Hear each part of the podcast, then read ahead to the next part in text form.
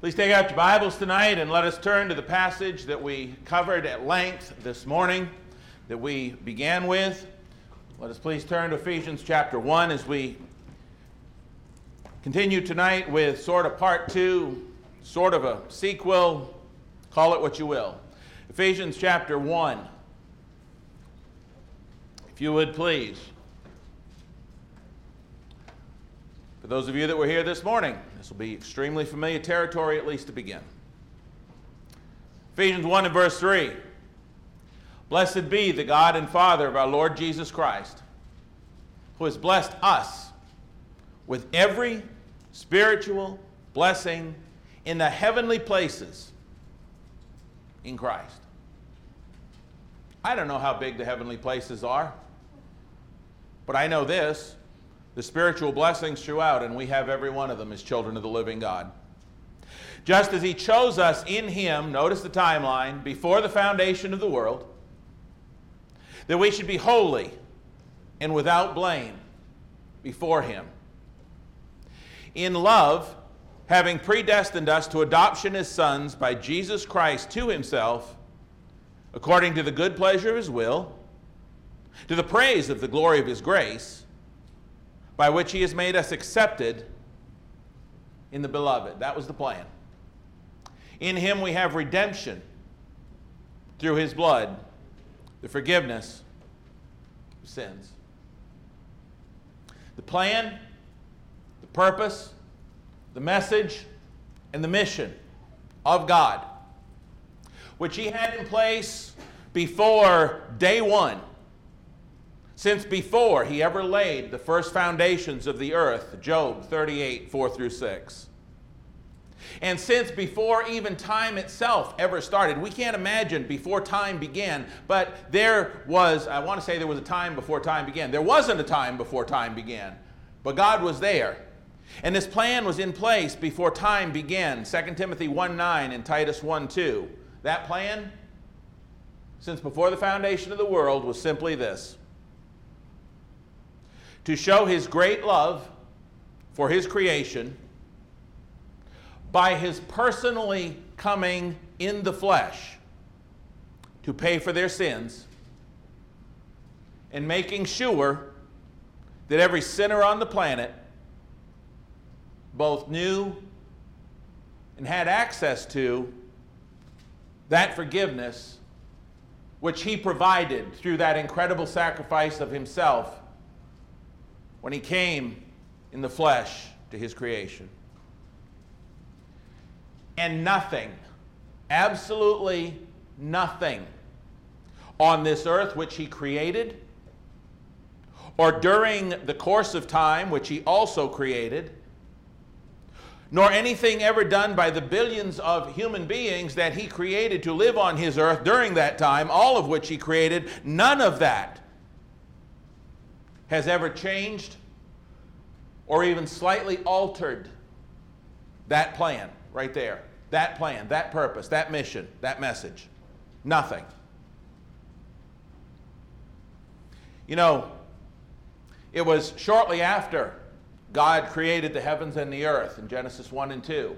And God created time to govern. In the beginning, He created time to govern His creation. Wasn't too long after that that mankind fell, that mankind sinned, and mankind fell in Genesis chapter 3. And you know what God did? God immediately, immediately began to unveil that plan, that purpose, that mission, that message. God began to unveil that right in Genesis 3 in verse 15 alluding to Satan's demise at God's own hand when God came in the flesh. He let him know right there in Genesis 3:15, I've got a plan and the seed of the woman's going to crush your head, Satan. Starts right out showing him the plan, alluding to it. Well, as we move along through the scriptures in Genesis chapter 6, we see that the wickedness of man was great in the earth, and the Lord was sorry and grieved in his heart, verses 5 and 6. And so God brought this great flood upon the earth to destroy pretty much everything and everyone. But even, even that flood, even that flood that wiped out pretty much everything, not totally, but pretty much everything, even something as cataclysmic as that worldwide flood, did not change or alter that plan, that purpose, that message, that mission that God put in place before the foundation of the world, Ephesians 1 4. Because in that account, we find that Noah found grace in the eyes of the Lord. Peter would tell us later on in 2 Peter 2 and verse 5 that Noah was a preacher of righteousness. God simply used Noah as an example, an allusion to that plan, which was in place before the foundation of the world. Peter tells us that in 1 Peter 3 18 through 22 and 2 Peter 3 1 through 18. Time rolled on. A lot of things happened. Good things, a lot of bad things in this world. Time rolled by, and neither the rejection, the rebellion, the unfaithfulness, or the insubordination of his own people, as we read about repeatedly throughout Exodus and Leviticus and Numbers and Deuteronomy and on up into Judges, none of, none of his own people's rejection and rebellion changed that plan one iota. Nothing that happened changed that plan. As a matter of fact, right in the middle of Moses' instructions to the Israelites as they are preparing to cross over into the promised land, God let them know in no uncertain terms that that plan and that purpose and that mission and that message was still intact in Deuteronomy 18, 17 through 19, where he told how he was going to raise up a prophet, talking about Jesus. He was letting them know, even though they didn't understand it, the plan's still in place. Despite all you've done or all you will do, the plan hadn't changed.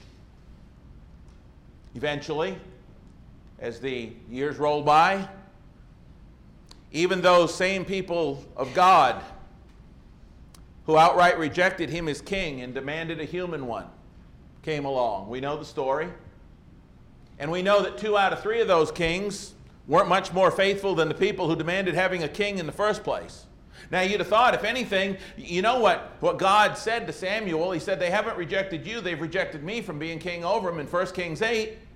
You would think that if anything would get God to change a plan and say it ain't worth it or whatever, that would have done it. But God, the plan didn't change. Even that, even their rejection of God as their king did not change that plan, Ephesians 1 4, that He had put in place before the foundation of the world. In fact, those kings gave God the opportunity to make the plan a little clearer. We would note this from 1 Chronicles 17, 11 through 14. We'd notice from Psalm 22. We'd notice from Psalm 69 as, as God began to tell how it would come through this, this king, this Messiah that was the plan since before the beginning. This, this Messiah would come from the lineage of David and that there wouldn't be a lack of a king on the throne. The message was still in place in David's day. Same plan, not altered. Time came, time went. Tyrants rose, tyrants reigned. Tyrants ran roughshod over the people and then they perished. As the years passed by, whole generations of families were born, raised, flourished, died, faded away, and were forgotten. But not any of the events of those lives changed the plan. Wars were waged, battles were fought, and lives were won and lost as winners and losers faced the results of their involvement in those things. But the plan didn't change. Through it all, the plan, purpose, message, and mission of God was neither changed, altered, edited, nor did it waver. As we come up to the time of Isaiah, approximately 700 BC, as we come up to the time of Isaiah, God's people were living under the ever deepening shadows of the approaching Babylonian captivity. And you know what God told them? If I may paraphrase, then I'll point you to some verses. God told them, Don't worry, the plan's still in place. This isn't going to change the plan. The plan he had since before the foundation to send Jesus. In fact, Isaiah would go into how the Messiah, in this plan, just like it had always been, this, this Messiah would be born of a virgin, Isaiah 7 in verse 14. How he would be called Emmanuel, God with us, Isaiah 9, 6 and 7. God even went on to let the people know through the prophet Isaiah that death would be swallowed up in victory. As he said in Isaiah 25, 8 and 9, he will swallow up death forever, and the Lord God will wipe away tears from all faces. The rebuke of his people he will take away from all the earth, for the Lord has spoken. And it will be said in that day, Behold, this is our God. We have waited for him, and he will save us. This is the Lord. We have waited for him. We will be glad and rejoice in his salvation. Their lives, you got to understand, their lives, they were facing captivity. When King Nebuchadnezzar came in there, a lot of them would, would die. They would perish as he assaulted Jerusalem on multiple occasions. He took Daniel and Shadrach and Meshach and Abednego, amongst some of the other nobles and rulers' children, back to his kingdom. This was a time of, of life and death for them. But no matter what was going on in their lives, God said, The plan comes first, and the plan is still in place. Don't worry about it. Isaiah would go so far as to tell the people in Isaiah 52 13 through 53 12 how this Messiah, this plan, just like it had always been, he would bear our griefs, he would carry our sorrows, he'd be wounded for our transgressions, he would be bruised for our iniquities, and that he would bear and pay the full price for all of our sins. That's in Isaiah. As we know, we're familiar with Isaiah 53. God's just telling his people, plan hasn't changed no matter what's going on in your world. Despite all of the horror and terror and destruction and death that the people of Jerusalem would suffer over the next 150 years at the hands of King Nebuchadnezzar, God made sure, God is so awesome, God made sure to let Daniel know, Daniel in captivity, know, and wanted the people to know through Daniel that his heavenly plan and purpose put in place before time began was still unscathed, unchanged, intact, and right on schedule. Daniel chapter 2, right? In the days of those, you're the king now, and then there's going to be this empire, and then there's going to be this empire, and then there's going to be this empire, and in the days of those kings, God of heaven will set up a kingdom that will never perish, never be left to another people. What's God telling Daniel in, in uh, telling all of them in Daniel 2? Uh, plan hadn't changed. Doesn't matter what Nebuchadnezzar does, the plan's the same. He's not going to edit it. Another approximately five and a half centuries go by with all of their tears and trials and world events and tyrants. And you know what happened? At just the right time, at exactly, precisely the exact moment in time that the plan called for, God sent forth his Son, born of a woman, born under the law, to redeem those who were under the law, that we might receive the adoption as sons. Galatians chapter 4, verses 4 and 5. Just what the plan and purpose and mission and message had called for since before time began. Brethren, phase one of the plan was sending Jesus to die for the sins of the world.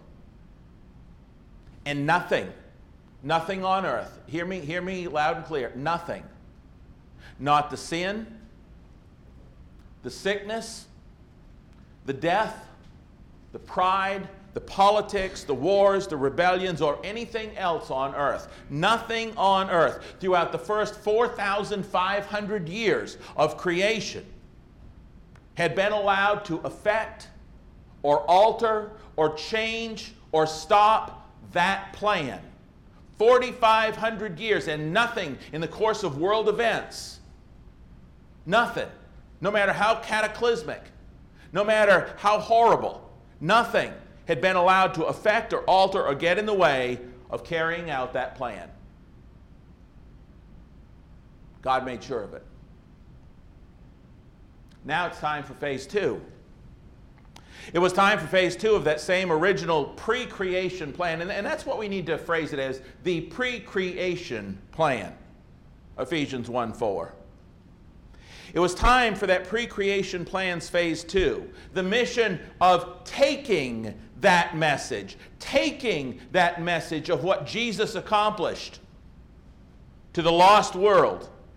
And, and that taking of the, of the pre creation plan, that phase two, after, after Jesus took care of his part of that plan, that taking of the plan to all of the lost world. God didn't just do it so that some people could respond to it, He did it so that everybody in the world could have that, that chance of hope of eternal life. It was time to take that phase of the plan, same plan, but to take it with the same undeterred, indestructible, and indistractable intensity that God had accomplished the first part. He tells them that. Please turn to me in your Bibles to Luke 24.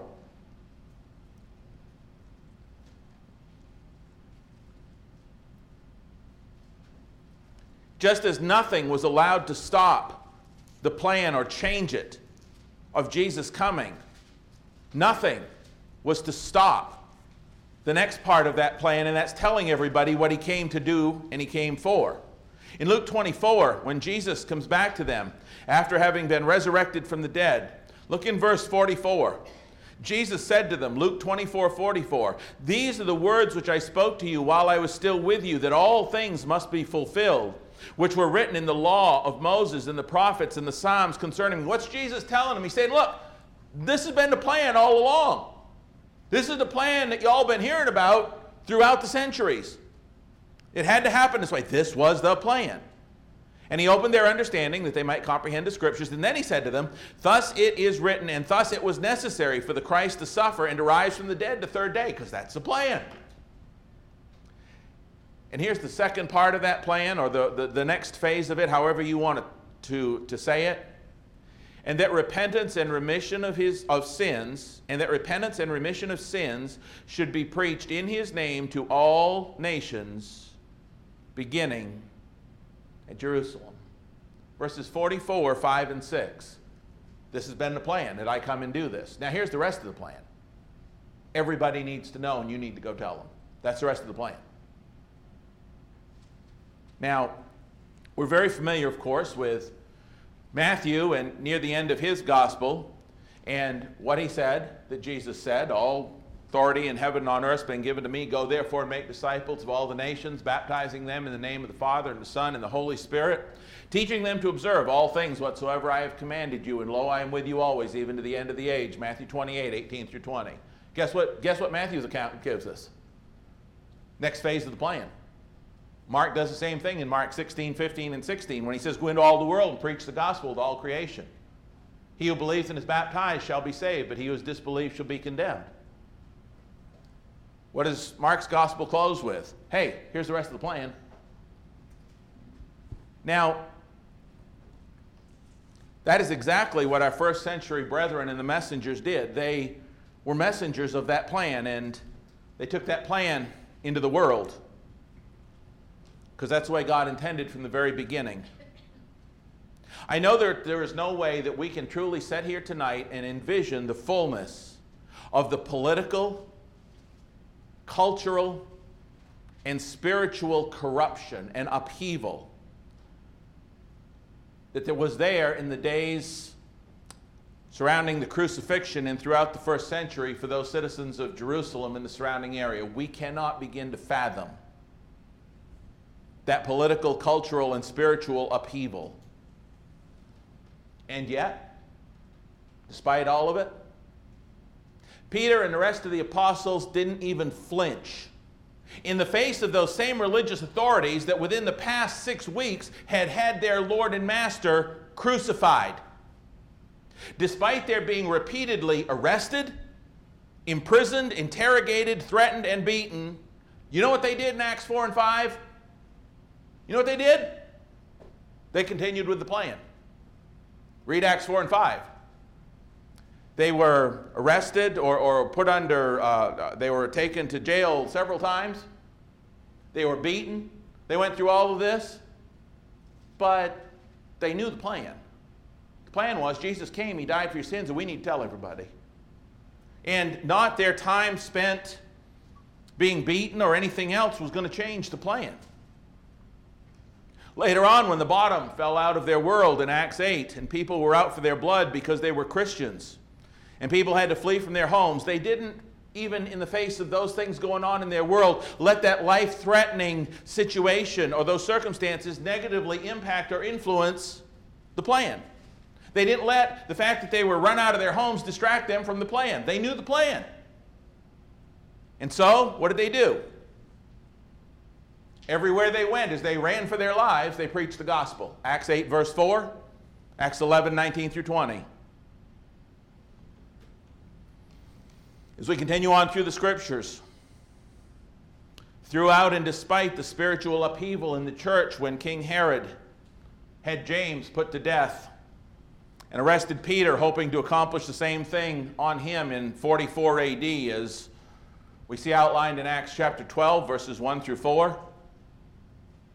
And throughout and despite the social and political upheaval, as Claudius expelled all the Christians from Rome in around 49 AD, according to Acts 18 and verse 2, despite the physical upheaval of the known world's famine of 44 to 46 AD, as recorded in Acts 11 and verse 28, worldwide upheaval, if you will, the famine.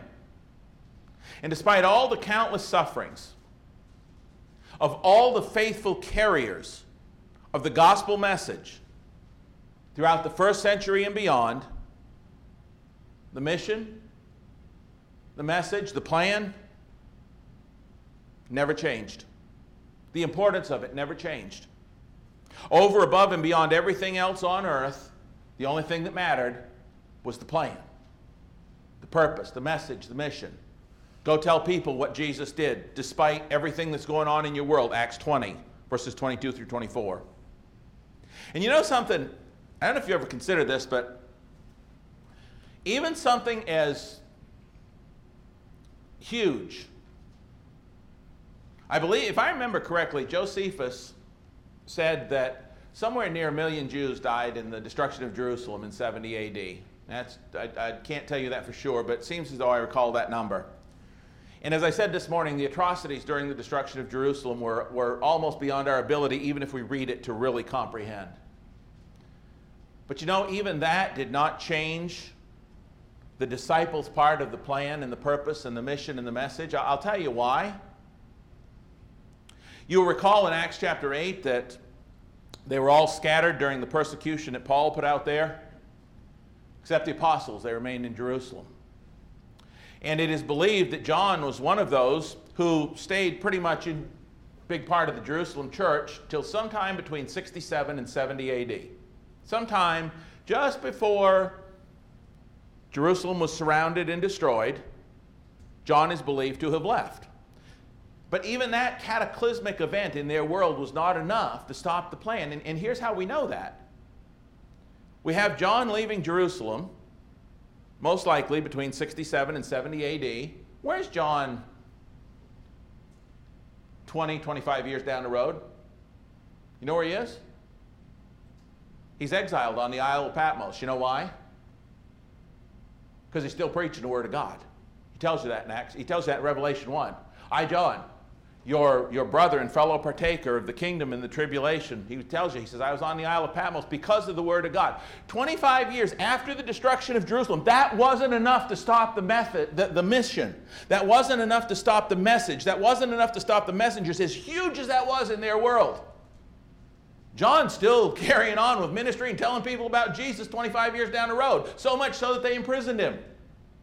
He didn't stop. The plan didn't change no matter what in the world was going on. Hmm. As we move into and up beyond where the Bible covers and we move on up into history, all through the religious persecution of the Roman Empire during the next two centuries AD, and then after the Roman Catholic Church was established by Constantine in the 300s, and as we carry all the way up through the dark and, and the Middle Ages, you know what? The plan, message, mission never changed. Everything that went on in the world never changed it. was the most important thing on earth to God. You know why? Because it affected eternal souls and it told of the price that He paid. Because remember what God's plan was from the beginning. Because of His great love to come and to redeem His creation who had fallen and to make that available to everybody. That was the plan. And it was so important to God because eternal souls are involved that, that nothing that happened in the world changed it. And as we keep going up through history, up throughout all the wars and the plagues and the kingdoms and the killings and the cultures that have come and gone, that plan and purpose and message and mission never changed. Never changed. Consider the history of this country. Consider with me, if you will, moving on up into the 1700s, you know, 76, right? Just a couple of decades after the conclusion of the Revolutionary War, as the war ended in 1785, just, just a little while, 15, 18 years into the future, not far at all, as history turned the corner into the 1800s, men like Alexander Campbell, Barton W. Stone, Raccoon John Smith, as well as other great gospel pioneer preachers. You know what they were doing? They're carrying out the plan. Plan's been in place since before the world began. They were carrying out the message. They're carrying out the mission to take the message. Continuing to preach and teach the lost who are being converted to the one Lord and the one faith and the one church and the one baptism of the New Testament in droves. You read some of the stories in the spiritual sword about some of these pioneer preachers getting out there and, and just uh, people are being converted in gobs, okay? I mean, they just, that was the plan.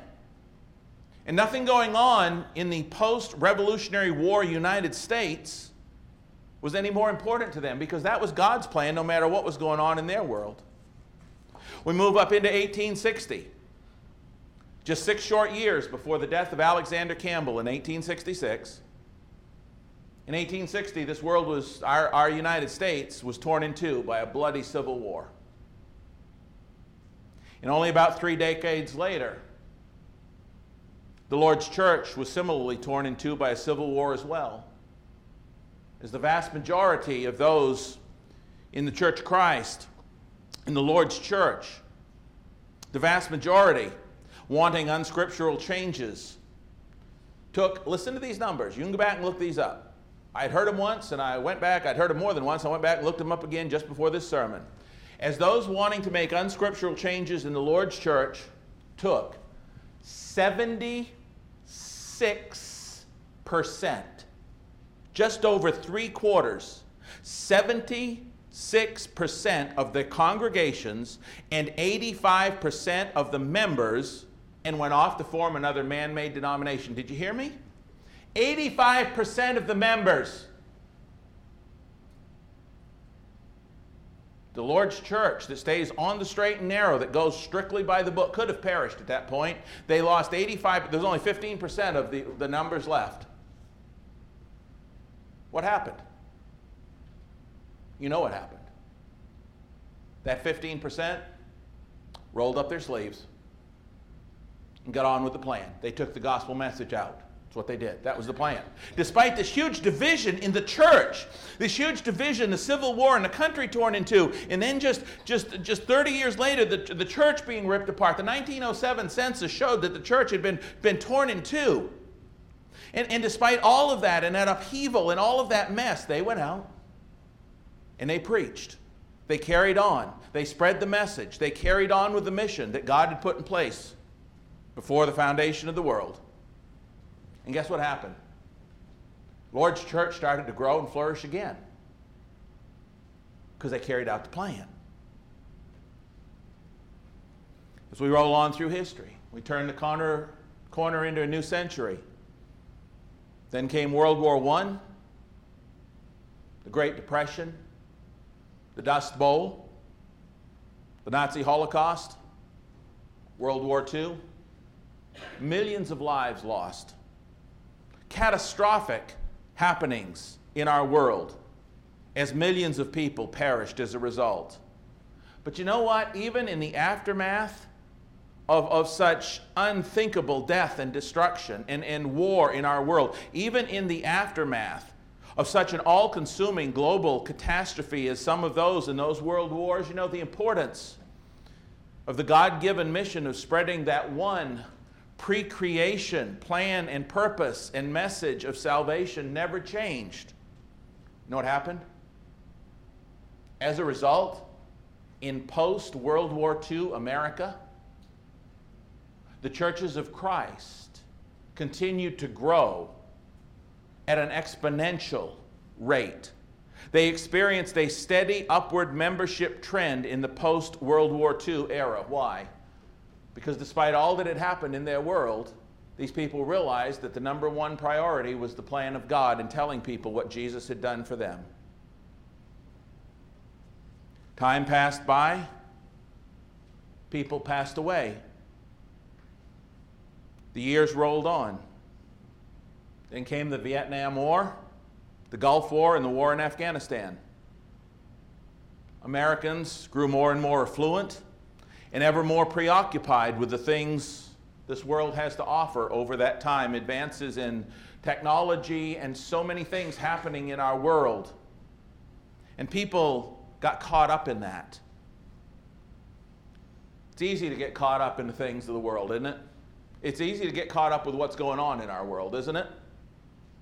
Kind of lose sight of the plan. In the last year and a half or so, that trend has continued as we have gotten caught up, maybe, or consumed with such earthly pursuits and priorities as politics, what's going on in our culture, yes, the pandemic there's been a lot of things to attract our attention. There's been a lot of earth shattering things happen, if you will, not like the flood or the world wars, but nonetheless. Maybe when you consider the casualties of the pandemic. But you know what? God's pre creation plan and purpose and message and mission has outlived and has outlasted and has outshone every single physical, earthly, human problem that ever existed. And in fact, that plan has the power to solve most of those problems, doesn't it? How much, if everybody in America would turn and do it the way God said to do it, you think we'd have a few less problems in the world? You think we'd have maybe a few newscasters who'd be out of a job? God still, that plan and that purpose and that message is, is, is still priority one. It, it, it, it overshadows everything else in the world. Remember I told you in the beginning? God's plan, which He put in place before time began, was to show His great love for His creation by personally coming in the flesh to pay for their sins, and then make sure that every single sinner on the planet knew and had access to the forgiveness which God came and accomplished for us on Calvary. In the first 4500 years of that plan from Genesis 3:15 all the way to that Friday morning when Jesus said it is finished for the first 4500 years or so God let absolutely nothing that went on in the world change, affect, dethrone, edit, compromise that plan. Nothing. And just as over the past 2,000 years, his faithful children have similarly let neither war, persecution, affliction, or division either alter or deny or derail their efforts to carry out their God given portion of that plan right there in Ephesians 1. Brethren, it's time for us to put the problems of the world and the issues of the world that may have distracted us from that plan over the past year and a half behind us and get on with the plan, the mission, the purpose. Not be sidetracked, not be distracted, but to get on once again and not let anything deter or derail our efforts to carry out that God given portion of that plan and get back to carrying it out to seek and save the lost. Needs to be priority one. Remember this morning's sermon? We are part of an eternal plan. It hasn't changed. God hasn't let anything get in its way. We need to make sure that we don't get in its way and that we carry out that plan. It's our generation, it's our turn. This has been God's plan and purpose and mission and message since before day one. Still is, and it's time for us to hit it full throttle. For, you have not come to the mountain that may be touched and that burned with fire, but you have come to Mount Zion, into the city of the living God, the heavenly Jerusalem, to an innumerable company of angels, to the general assembly and church of the firstborn who are registered in heaven. You want to talk about a blessed? You have come to God, the judge of all, to the spirits of just men made perfect. You have come to Jesus, the mediator of the new covenant, and to the blood of sprinkling that speaks better things than that of Abel. Therefore, since we are receiving a kingdom which cannot be shaken, let us have grace by which we may serve God acceptably with reverence and godly fear, for our God is a consuming fire. Hebrews 12, verses 18, 22 through 24, and 28 and 9. No matter what in the world has gone on for the last 6,500 years, people of God have had one plan, purpose, one mission to carry out, one message to carry forth. It's our turn. Let's go forward and let people know what an awesome God we serve, how they need their sins forgiven, and only Jesus can do that.